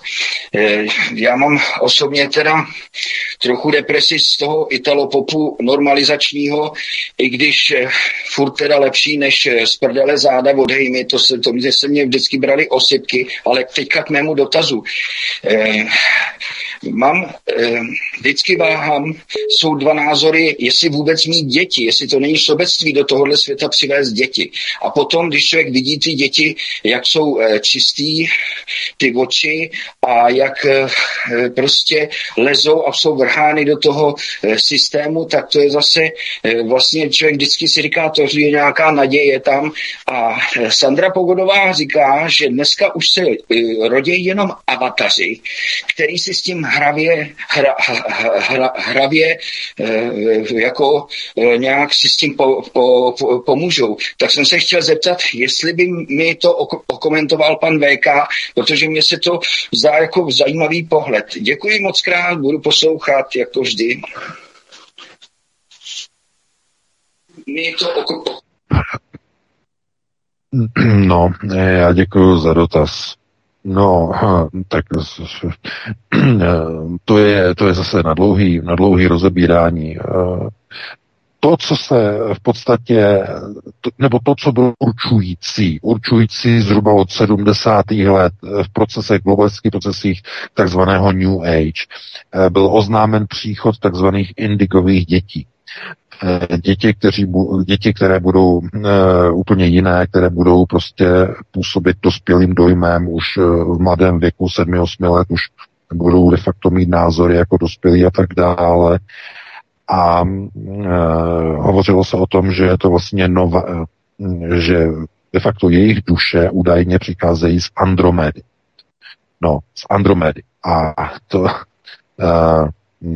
problém je v tom, že tyhle ty teorie e, jsou trochu jakoby e, konceptuálně nepochopené. Jo, nepochopené. Mluvit o lidech jako o avatarech je nepochopení, protože avatar je nádoba, která je ovládána někým, kdo fyzicky neexistuje v těle samo, samotného nosiče. To znamená, avatar je de facto jakoby figurína a vy vnímáte tu figurínu přes nějaké dálkové e, zařízení, ať už technologické nebo mentální. V případě onoho mentálního zařízení e, se jedná o takzvanou zombifikaci těl. Tím se zabývá černá magie. Zombifikace těl, vytvořit z člověka bezvládnou schránku, kterou dálkově mentálně ovládáte z druhé strany planety, z druhé strany světa. Ta osoba o tom ani neví. Ale e, to, co se, o tom nebudeme vůbec hovořit teď. Co se týče, e, to znamená, to je něco ale jiného. Ale člověk, když se narodí, tak jeho biologická schránka je obsazena e, tedy iterátorem a iterátor to je v podstatě kopie vašeho unikátního záznamu e, v astrální rovině. To znamená vaše kopie vašeho já, vašeho, takhle, to je asi nejpřirozenější vysvětlení. Kopie vašeho já se skopíruje do vašeho nového nosiče, tělesného biologického uhlovodíkového nosiče, do těla, aby prožilo další iteraci. A tento iterátor je v podstatě vaše já. Můžete mu říkat jeho duše, ne, nebo vaše duše a podobně, nebo to, co jako si označujete za vlastní já. Je to iterátor, je to kopie e, vytvořená z posledního záznamu, e, které jsou uloženy v akašických záznamech, které jsou přiřazeny k vaší entitě. Ta je nadčasová. Vaše entita není omezena časem. No a e, to znamená, není možné mluvit o avatarech ve smyslu člověk. To je nesmysl. Jo, takže na vysvětlení. Avatarem by byl někdo, kdo by byl zombifikován od svého narození. Zombifikace od narození je vyloučená, protože to neumožňuje mozek. mozek k zombifikaci potřebuje určitý věk, určitou vyspělost a to já tady vůbec nebudu popisovat ani náhodou, ani omylem, to ani naprosto, ani omylem. Takže takhle bych to uzavřel a pustíme se do volajícího. Dobrý večer, jste ve vysílání, položte otázku. Já vás zdravím, dobrý večer, pane Veka, i vás všechny borce ve studiu. Prosím vás pěkně, teďka se docela často potýkám s takovou informací, že uh, země jako taková uh, není úplně kulatá, jak nám uh, předkládá NASA a tak dále. Prý údajně nebyly ani zveřejněny originální snímky země, ale všechno je to Photoshop. Nějací údajní borci prý i nějakou budovu se Severní Ameriky na Jižní nějakým laserem a zjistili, že vrchní bod se neschoduje s tím, nebo tak shoduje s tím jižním bodem té, té, té, té budovy. Tudíž kdyby země byla kulatá, tak samozřejmě by tam musela být nějaká odchylka. Podobný videa slunce, jak zachází a tak dále a tak dále. Tak jestli by pan Veka mohl k tomu uh, uvést nějaké informace a prej, iž nějak, že i země je daleko větší, než vůbec nám předkládají, že vlastně ty póly, Antarkty a tak dále, uchozí do dalších zemí podobně, jak je země. Tak to je moje otázka a já vám do ledničky. Děkuju moc, nashledanou.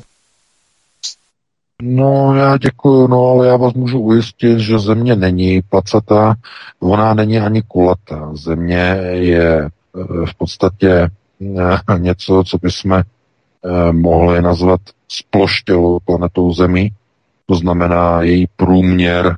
elipsa v podstatě, ne?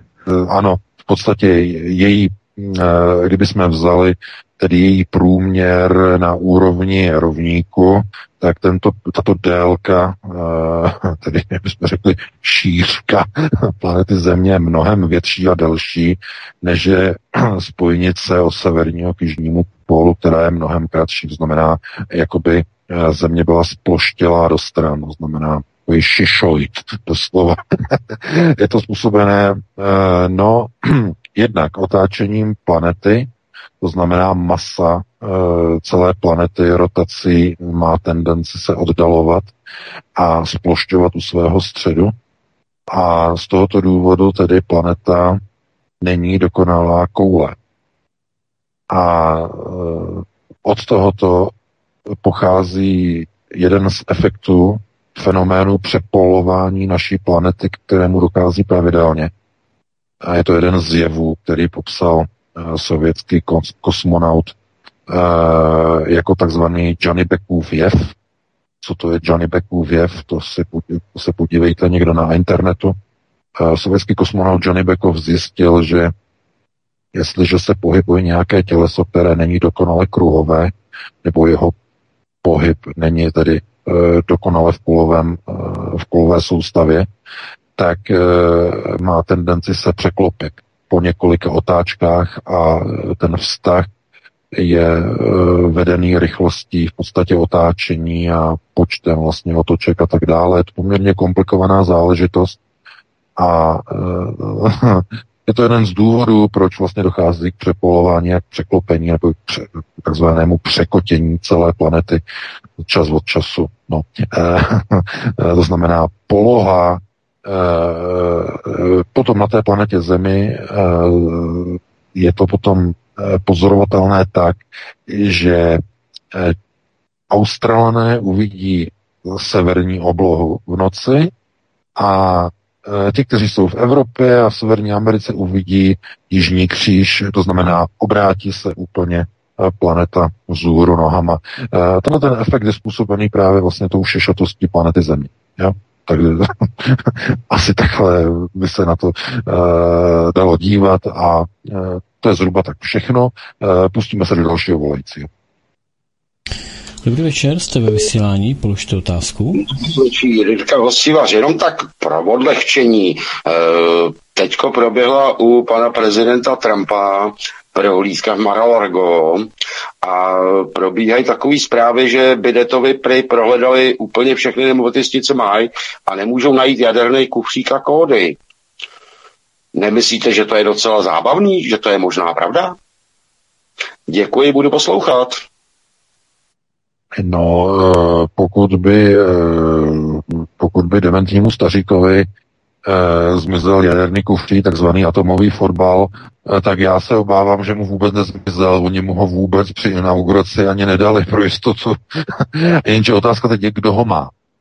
Že? E, jako Jiří Paroubek říkal, kdo z vás to má, tak tady bychom to mohli e, jakoby alterovat a říkat, e, kd, jako, kdo ho má. jo, to je třeba nad tím taky takhle uvažovat, protože asi byste nedali jaderný kufr člověku, který zapomíná, mm, co řekl před uh, třemi vteřinami a podává ruku do vzduchu, že jo, uh, to už by bylo bezpečnostní riziko. Takže otázka je, kdo vlastní jaderný kufřík. Je to Nancy Pelosi, která si s ním jezdí po světě a je tak odvážná, že má kufřík, že letí letadla na Tajvan jako šéfka kongresu. Mohla by to být ona? No, to je dobrá otázka. To by mohla být i ona. Takže takhle bych na to reagoval no a pustíme se do dalšího volajícího. Dobrý večer, konečně taky žena v našem vysílání. Položte otázku, jste ve vysílání. Dobrý, dobrý večer, pane VK, tady Eva. Já, já jsem se chtěl, eh, prosím vás, pane VK, eh, my co ještě máme rozum a mozek v hlavě a víme, co se děje, máme ještě nějakou šanci přežít. A ještě prosím vás, eh, ještě bych se ještě, jednou chtěla zeptat na vaši adresu, eh, kde vás můžeme kontaktovat. Děkuju, naschledanou. No já děkuju. No, uh, že jako, já nevím, Vítku, jestli tady vysílám poprvé v našem, našem pořadu. Já nevím, taky přece formulář na webové stránce Aeronet News no, a tam se dá kontaktovat. Já nevím, co to uh, takže já jako, jako, jako, nevím, ne, jestli uh, paní třeba je to úplně poprvé. No poprvé, tak máte na Aeronetu dole samozřejmě kontakt, tak běžte na kontakt a tam normálně napište, že jo, tam je kontaktní přímo v patičce, že je kontakt, odkaz každý to malé dítě v první třídě základní školy ví, že když chce kontaktovat webovou stránku, tak ví, co má udělat. Co má udělat malé dítě v první šk- základní škole, co se učí malé děti? Děti, když chcete napsat na webovou stránku, co máte udělat? Paní učitelka řekne, no musíte odskrolovat úplně dolů, úplně dolů do patičky webu a tam většinou máte kontakt. Tam klikněte. Malé děti do první třídy to vědí. Takže my taky máme kontakt patičce, všichni mají kontakt patičce, takže určitě tam bude kontakt, takže já paní doporučím, aby na Aeronetu odskrolovala dolů a má kontakt a může napsat. Já si to přečtu. No, takže takhle bych na to odpověděl a pustíme se do dalšího volající. No, my se samozřejmě omlouvám, aby to neznělo trošku s despektem vůči paní Evě, jo, že ji přirovnáváme k malým dětem, to vůbec ne, prostě jenom to bylo Ne, to- v podstatě to- to- to obecné právě- přirovnání, jo, to ne, že bychom chtěli ponižovat nikoho nebo tak, jo, to vůbec To ne, já jenom, já jenom, já jenom říkám prostě, že nás tady poslouchají prostě všichni už strašně dlouho a já zjišťuju, že spousta lidí prostě neví, kde je Aeronet. Já jsem prostě úplně jako v šoku. je, to, je, to, je, to, je to všude, je to na obrázcích našich záznamů, že jo, tam je nápis, že jo, to je tam všechno. Eh, já nevím, jestli opravdu jako je to tak špatný ta, eh, ta IT gramotnost, jo, se tomu říká, informační gramotnost IT, že je to tak, tak těžký, že eh, když je to někde napsaný, ta webová adresa, takže to lidé nedajdou, asi nenajdou, no, tak já prostě radím, jako když chcete kontaktovat, tak musíte dolů do patičky, tam je odkaz, no. Takže Ale, tak, no. ale Evě šlo, VK, Evě šlo v bydliště. Já jsem to slyšel. No nic, tak... Já jsem neslyšel, já jsem neslyšel. Ne, adresu, no, normálně Adresu adresu, bydliště. ale tečka news, te- tečka news. Nevadí. Stejně jako my máme v rámci studií svobodného vysílače, tam máme samozřejmě každé studio uvedené své kontakty a tak dále, v rámci studia kontaktu a tak dále. Tak pojďme na dalšího posluchače. Já, já myslím, že to bylo správně. Tak pojďme. E, máme dalšího volajícího. Jste ve vysílání, položte otázku. Eh, Luděk eh, z Olomouce, dobrý večer. A já bych se chtěl zeptat, eh, zaregistroval jsem eh, samozřejmě jako všichni, co sledujeme tady ty eh, události, jak eh, vlastně američané, ono to v podstatě řídí američané, odstřelují eh, vlastně tu záporskou eh, elektrárnu a vzhledem k tomu, že vlastně oni mají poslední slovo, ty rakety jsou poměrně přesné, tak kdyby chtěli, tak to zasáhnou. Jo. Jedná se z jejich strany určitě asi jenom o nějakou provokaci, tak tomu aspoň teda rozumím. Jo. Ale uh, zase si na druhou stranu myslím, No, že uh, když když eh, Rusové tady toto taky vidí, tak jestli se nechají vyprovokovat. Eh, Mně to připadne, že ti američané teďka provokují, kde se dá, jo, vystačí na, jo, s tou návštěvou té Pelosiové v tom, na tom Tchajvanu, že. Takže jestli zkouší prostě jenom vždycky, uh, uh, že jako se nechají vyprovokovat nějaké větší um, odpovědi, tak aby tam mohli třeba vtrhnout, včetně celého To je NATO, mnohem nebo komplikovanější. To je mnohem komplikovanější. Mhm. Hej, já se Olomouce, zdravíme do Olomouce, hezký večer. Jo, děkuji, to je že budu poslouchat. Co se, co se týče co se týče záporské elektrárny, to je velice komplikovaný. Američané nedovolují Kijevu, aby používal eh, rakety HIMARS eh, proti záporské elektrárně. Proto tam Kijev střílí pouze své, svými raketami Uragan, jsou velice nepřesné a střílí tam hlavně e, americkými houfnicemi M777. To znamená z houfnic dělostřeleckými granáty, které také mají přesnost plus minus autobus. Oni kdyby mohli střílet e, těma přesnýma Heimersama e, na tu elektrárnu, tak oni rovnou odstřelí jeden z těch reaktorů. Rovnou. Ale američané jim to nedovolí už by bylo moc. Takže proto tam střílejí dělostřelecké granáty. E, zrovna včera, to bylo dneska taky zase dělostřelecké granáty ostřelování z druhého břehu Dněpru. E, ukrajinská armáda ostřelovala záporskou elektrárnu Nebenzia, eh, že jo, Vasily Nebenzia, velvyslanec Ruska USN, eh, varoval, že hrozí obrovská jaderná katastrofa v Evropě, pokud bude v tomhle tom Kiev pokračovat a zasáhne jeden z reaktorů. A že, že to bude zodpovědnost samozřejmě západních partnerů, západních zemí a západních sponzorů.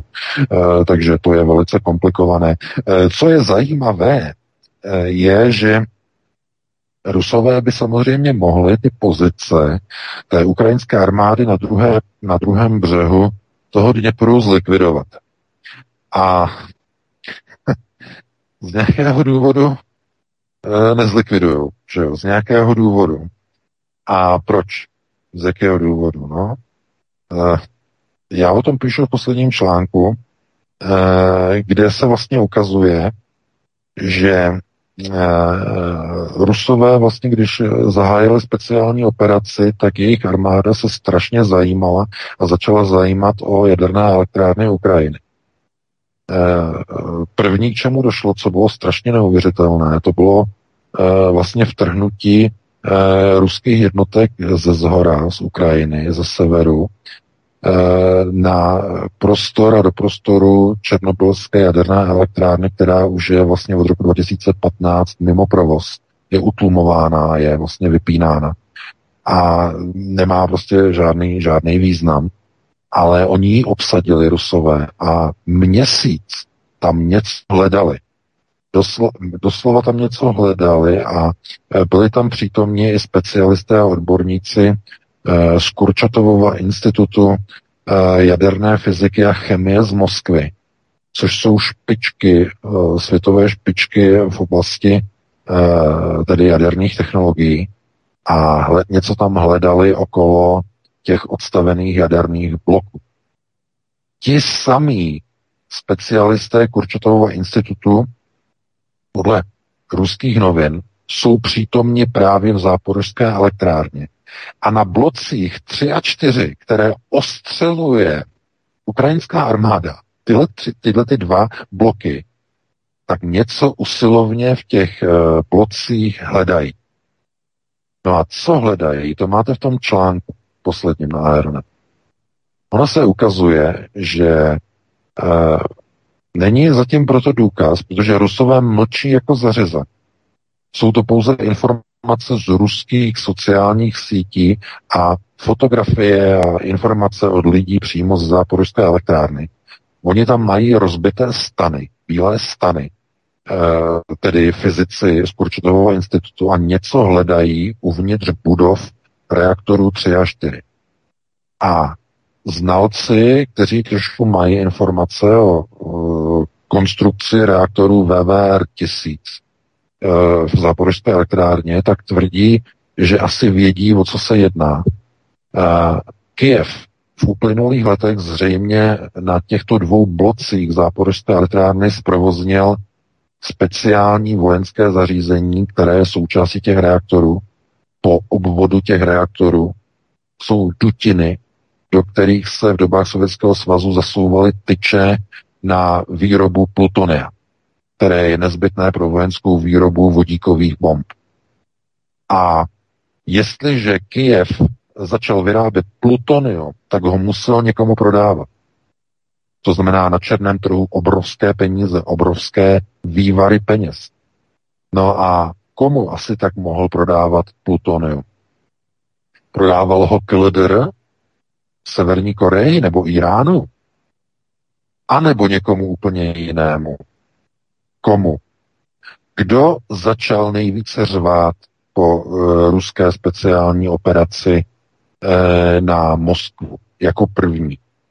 Ještě nikdo neřval, ještě neřvala Evropa ani Amerika ještě neřvala, ale první, kdo řval úplně nejvíc za tady tu invazi, to byl Izrael. A najednou to do sebe všechno zapadá. Izrael podle všeho, protože on má utajený vojenský program a nemá k dispozici velká zařízení na výrobu plutonia, tak zřejmě nakupoval od Zelenského a možná už od do Porošenka, to není jisté, nakupoval plutonium, které, se, které se vyráběly, mohly se vyrábět na třetím a čtvrtém bloku záporožské elektrár. Protože tahle elektrárna o šesti blocích byla postavena v 70. letech za účelem Eh, teda samozřejmě dodávek elektřiny pro průmysl eh, na Ukrajině, to je samozřejmé, ale především jako eh, nástroje a výrobní zařízení na výrobu plutonia, to znamená transuranu. To, to, to se vyrábí tak, že do obvodu reaktoru VVR 1000 speciálně upravená část toho reaktoru se zasunou tyče, které obsahují již předpřipravené transurany, které jsou připravené k obohacení vysokorychlostními vlastně neutrony, které vyletují z jádra reaktoru a e, ty dutiny jsou naplněné zpomalovačem, většinou je tam nějaká kapalina na, typu, na bázi boru a e, dochází tím e, k přetransformování e, těchto transuranů na plutonium PU. To znamená e, výroba e, základní složky pro Eh, takzvané spouštěče hydrogenových bomb. To potřeboval Sovětský svaz pro výrobu svých vlastních termojaderných zbraní. No a jestliže Ukrajina dokázala zprovoznit po tyhle, ty, tyhle obohacovací části těchto dvou reaktorů, no tak je jasné, proč se Izrael tak rozčílil, protože s invazí, ruskou invazí na Ukrajinu tenhle ten kšeft zřejmě skončil. A proto ten řev. No a teď vlastně zkoumají rusové ty reaktory, zkoumali v Černobylu, teď zkoumají v Záporoží, kolik toho asi bylo vyrobeno. Teď se snaží zjistit, jestli náhodou něco z toho se nedostalo třeba na černý trh nepřátel uvnitř Ruska.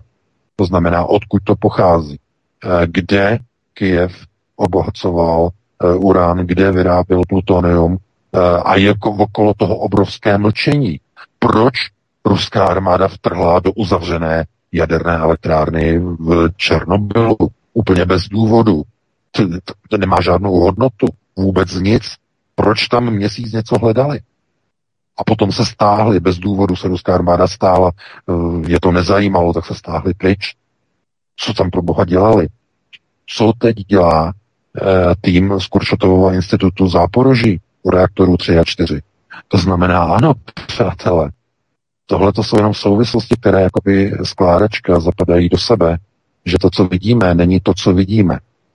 Rusové zřejmě se domákli a dohmatli, že Ukrajina vyrábí plutonium, dodává ho Izraeli a e, Bůh kam dál se ještě z Ukrajiny to plutonium mohlo začít dostávat. Takže bezpečnostní ohrožení státu Ruska.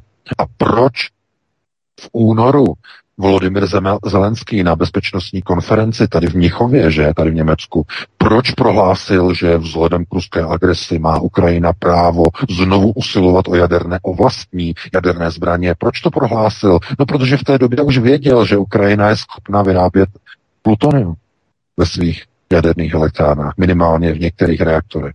A teď to Rusové zjišťují. Proto nechtějí okolo toho dělat moc velký humbu. A proč střílí na ty reaktory 3 a 4 ukrajinská armáda, aby je zničila, aby zakryla důkazy? No, dává to rozum, dává to smysl, no asi to dává, ne? a proto Rusové ml- mlčí jako zařezaný. Proč? Musí mlčet. Proč to nemůžou rozmáznout? No, protože by se ukázalo, kdo byl zákazník Kyjeva, komu prodával plutonium z těch reaktorů. A kdo byl zákazník? No, přece Izrael.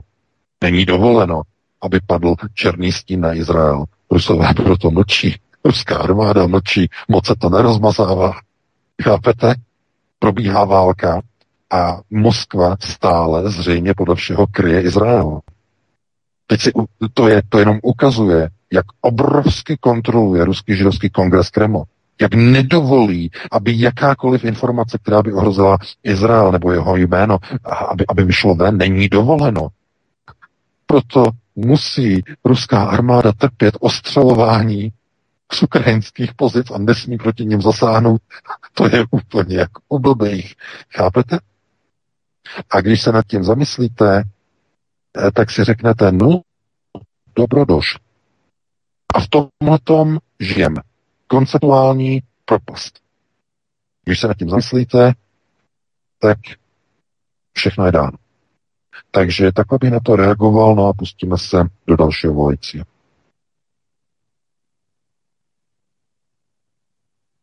Tak máme nějakého volajícího nebo nemáme? Máme volající, máme volajícího. Dobrý večer, jste ve vysílání, položte otázku. Dobrý večer vám všem, vám všem, svobodným lidem, nebo kteří to tak cítí úplně stejně jako já. Volám poprvé, vůbec poprvé, za asi čtyři roky, co poslouchám svobodný vysíláš, a hlavně pana VK. Tak vás úplně všichni, Tak chci vám říct, že máte mou absolutně podporu, prostě jste všichni kapacity.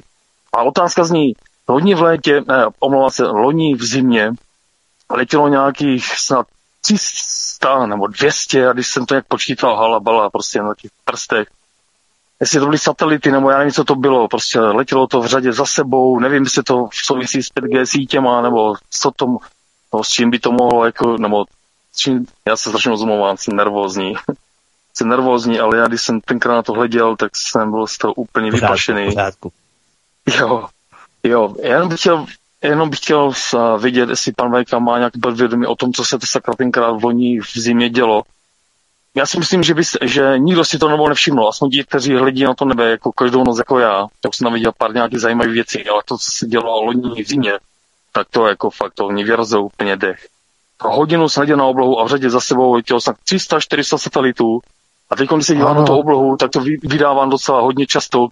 A chtěl bych slyšet pana VK, No. jestli má nějaký povědomí o tom, To co se to, jsou- sakra děje, to jsou- co to... To, co vidíte, to, co vidíte. Dobrá, to, co- eh, musíme to oddělit, eh, VK, promiň. eh, Jasně, jasně, to děkuji moc, máte všichni můj respekt, můj respekt a hodně štěstí, hodně štěstí, ať vás nikdy nebloknou a všichni pojďme do toho bojovat za svobodu, protože to je úplně v prdeli. Děkuji vám moc, srdcová záležitost, všichni, děkuji. Mějte se fajn, mějte se fajn, moc vám děkujeme VK, to je v podstatě Elon Musk vynášení satelitu na oblohu, nemýlím se. Ano, to, to jsou satelity Starlink, eh, je to satelitní internet Starlink Ilona Maska. Jo, všechny ty, takový ten vláček, eh, ty, takový ty hvězdičky, které plujou za sebou, vypadá to jako malé hvězdičky, eh, vláček je- jede za sebou, že jo, třeba je 50 satelitů za sebou, 50 teček a jede to po obloze. To jsou satelity Starlink Ilona Maska. Jo, takže Uh, bude jich mnohem víc, protože Jeff Bezos z Amazonu chystá vlastní síť, vlastní vláčky.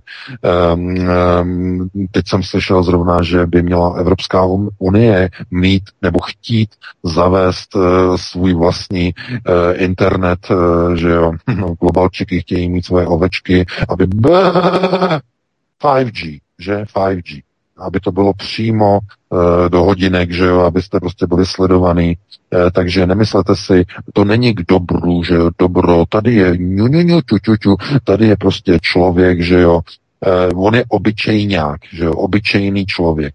Oni ho chtějí sledovat, oni ho chtějí kontrolovat, ovládat. Oni nechtějí, aby nevěděli, co on dělá, kam chodí, co nakupuje, co píše. Všechno chtějí vidět. No a jak vám budou kontrolovat teplotu v baráku? No, eh, řeknou vám, pokud nechcete, aby vám chodily kontroly jako gestapo do bytu, musíte si nainstalovat dálkové čipy na teplo, senzory do každého bytu, do, ne bytu, do každého pokoje bytu. Budou propojené jak? Bezdrátově.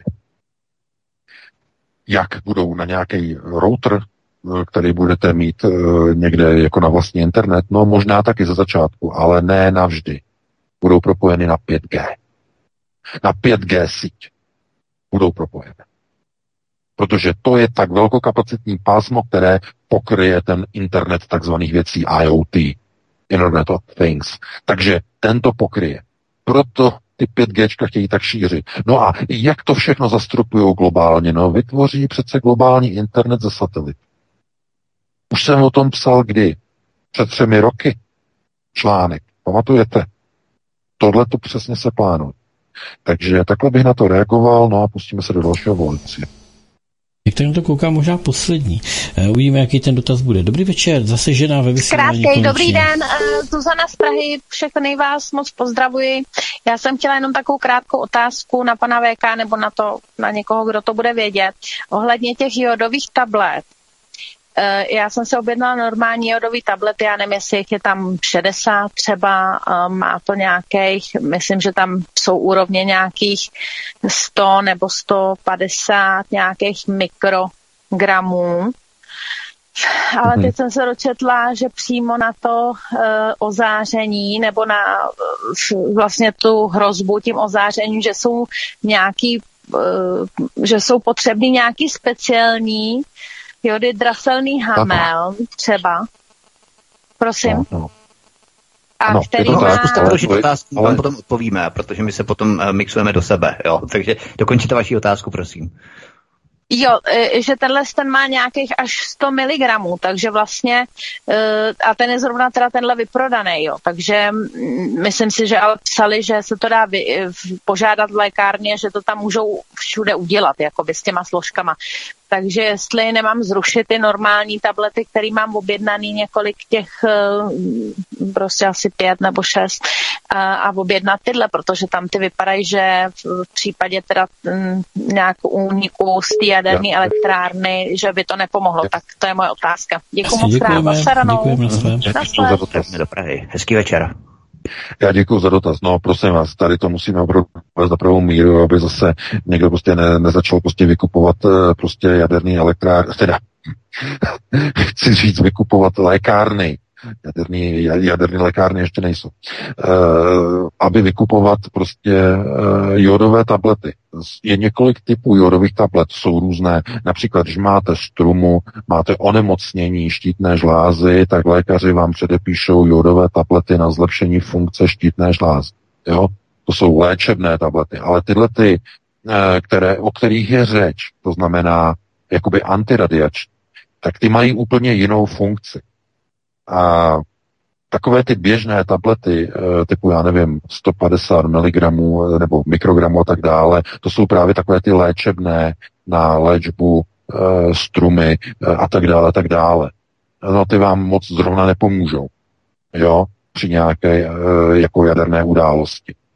Eh, ty velké objemy, ty miligramové objemy, to jsou ty velké tablety eh, s velkým objemem, tak eh, ty jsou určeny v případě jaderné události na zaplavení, na rázové zaplavení vaší štítné žlázy jodem. A to z toho důvodu, aby se ve štítné žláze nemohly usazovat izotopy eh, kovů, především izotopy stroncia.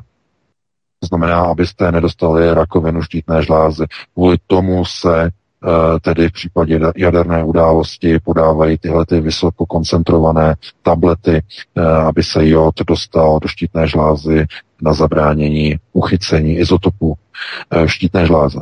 No, eh, ale Chápete, to je, eh, to se bere ex post ve chvíli, kdy je někde hrozba, že někde prostě něco se objevilo ve vzduchu a tak si to vezmete. Zaplavovat si štítnou žlázu jodem jenom jakoby preventivně typu e, dneska si vyjdu do parku, hodím si tabletu, to prosím vás nedělejte. Jo, to opravdu ne. Nadměrné objemy eh, jodu v těle jsou naopak zase škodlivé. Jo, to opravdu všechno jako, jako rozumně, rozumně to brát, to znamená, eh, když je někde nějaká jaderná událost, eh, tak úřady přímo jako nařídí prostě, eh, že lidé si musí brát tolik a tolik, mít v zásobě ty léky, ano, jo, mít v zásobě můžete, to není to vůbec ani na škodu, ale rozhodně nekonzumovat a nebrat je, jo, prosím vás mít je připravené a jakmile dojde k nějaké jaderné události, tak příslušné úřady jaderné řeknou, eh, je potřeba aby lidé třeba si vzali tady ten, eh, tady ten obsah jodu a takhle a takhle. To znamená, civilní obrana eh, se o tady ty věci potom bude obecně starat, ale už bude pozdě někde běhat potom po lékárnách. Všechno bude vyprodaný v takové chvíli. Takže připravit se a mít zásobu těch tablet určitě není na škodu, ale ne, abyste to pro boha začali zobat e, typu jako lentilky. Jo, to ne pro boha.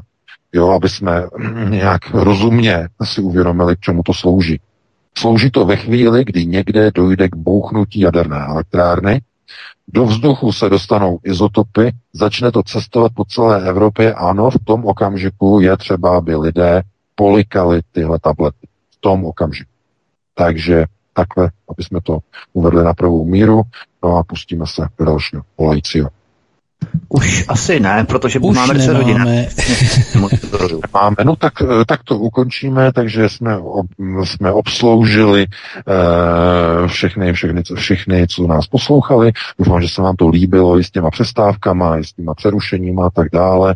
Uh, tak, uh, že jste to slyšeli, když ne, tak to uslyšíte ze záznamu. Já se tedy se všemi s vámi loučím, že jo, s tebou Vítku, s tebou Petře, uh, naši posluchači a čtenáři si nás zase naladí příští týden po 19.30 a přineseme aktuální témata z domova i ze světa. Eh, Doufám, že nám nezdivočíte, že se zase přihlásíte a že zase se uslyšíme. Budeme se všichni těšit, takže pro tuto chvíli vám přeji krásnou dobrou noc. Já se s tebou taky rozloučím, VK, měj se moc hezky, s tebou Petře, i s vámi, milí posluchači, děkujeme vám za vaše telefonáty, za to, že nás sdílíte, podporujete, že se přihlašujete na kanál Odyssey, to je velmi důležité. A budeme také rádi, když se k nám připojíte i příští pátek po 19.30, já vás jenom v rychlosti pozvu, příští týden začínáme, startujeme pětidílný eh, exkluzivní cyklus Válka proti Jugoslávii v roce 1999, NATO a tak dále. Bude to velmi zajímavé, budeme se bavit o věcech, jakým způsobem NATO eh, provedlo invazi do Jugoslávie, do bývalé Jugoslávie, jakým způsobem to probíhalo, jak američané podporovali kosovskou osvobozenskou armádu a drogové trasy právě přes Kosovo, jak byl používaný eh, ochuzený eh, uran v rámci zbraní, eh, jak byl zamořený vlastně ten prostor, celý ten region a tak dále. Neuvěřitelné, šílené souvislosti, takže nezapomeňte, příští týden, pondělí, středa o 19 hodin, budou to samozřejmě první dva díly, bude to celkem pět dílů, válka proti Jugoslávii na studiu Tapin Rádio svobodného vysílače. Takže to by bylo všechno, mějte se moc hezky, od mikrofonu vás zdraví Vítek, dobrý večer, případně dobrou noc, anebo pokud s námi vydržíte dál se svobodným vysílačem, poslouchejte nás dál, budeme se na vás těšit i v příštích pořadech ostatních studií. Hezký večer. No a to už znám, to je signál pro mě, že si vás přebírám, abych se také s vámi rozloučil. Vítku, eh, měj se krásně, VK taky. Zase někdy v pátek, no a my se budeme postupně loučit eh, pozvánkou na zítřek, kdy od 17 hodin eh, poběží, řeklo se, stalo se, tak jak jste zvyklí v podstatě a přivítám, doufám, přivítám hosta Marka. Probereme některá zajímavá témata, která vás určitě potěší a nechci říct natchnou, protože není toho moc, co by nás mohlo natchnout, ale možná, že něco se přeci jenom najde. Takže mějte krásný večer. Od mikrofonu teď už bez VK a bez Vítka se loučí, no jak jinak než Petr Václav. Prosíme, pomožte nám s propagací kanálu Studia Tapin Rádio Svobodného vysílače CS. Pokud se vám tento nebo jiné pořady na tomto kanále líbí, klikněte na vaší obrazovce na tlačítko s nápisem Sdílet a vyberte sociální síť, na kterou pořád sdílíte. Jde o pouhých pár desítek sekund vašeho času. Děkujeme.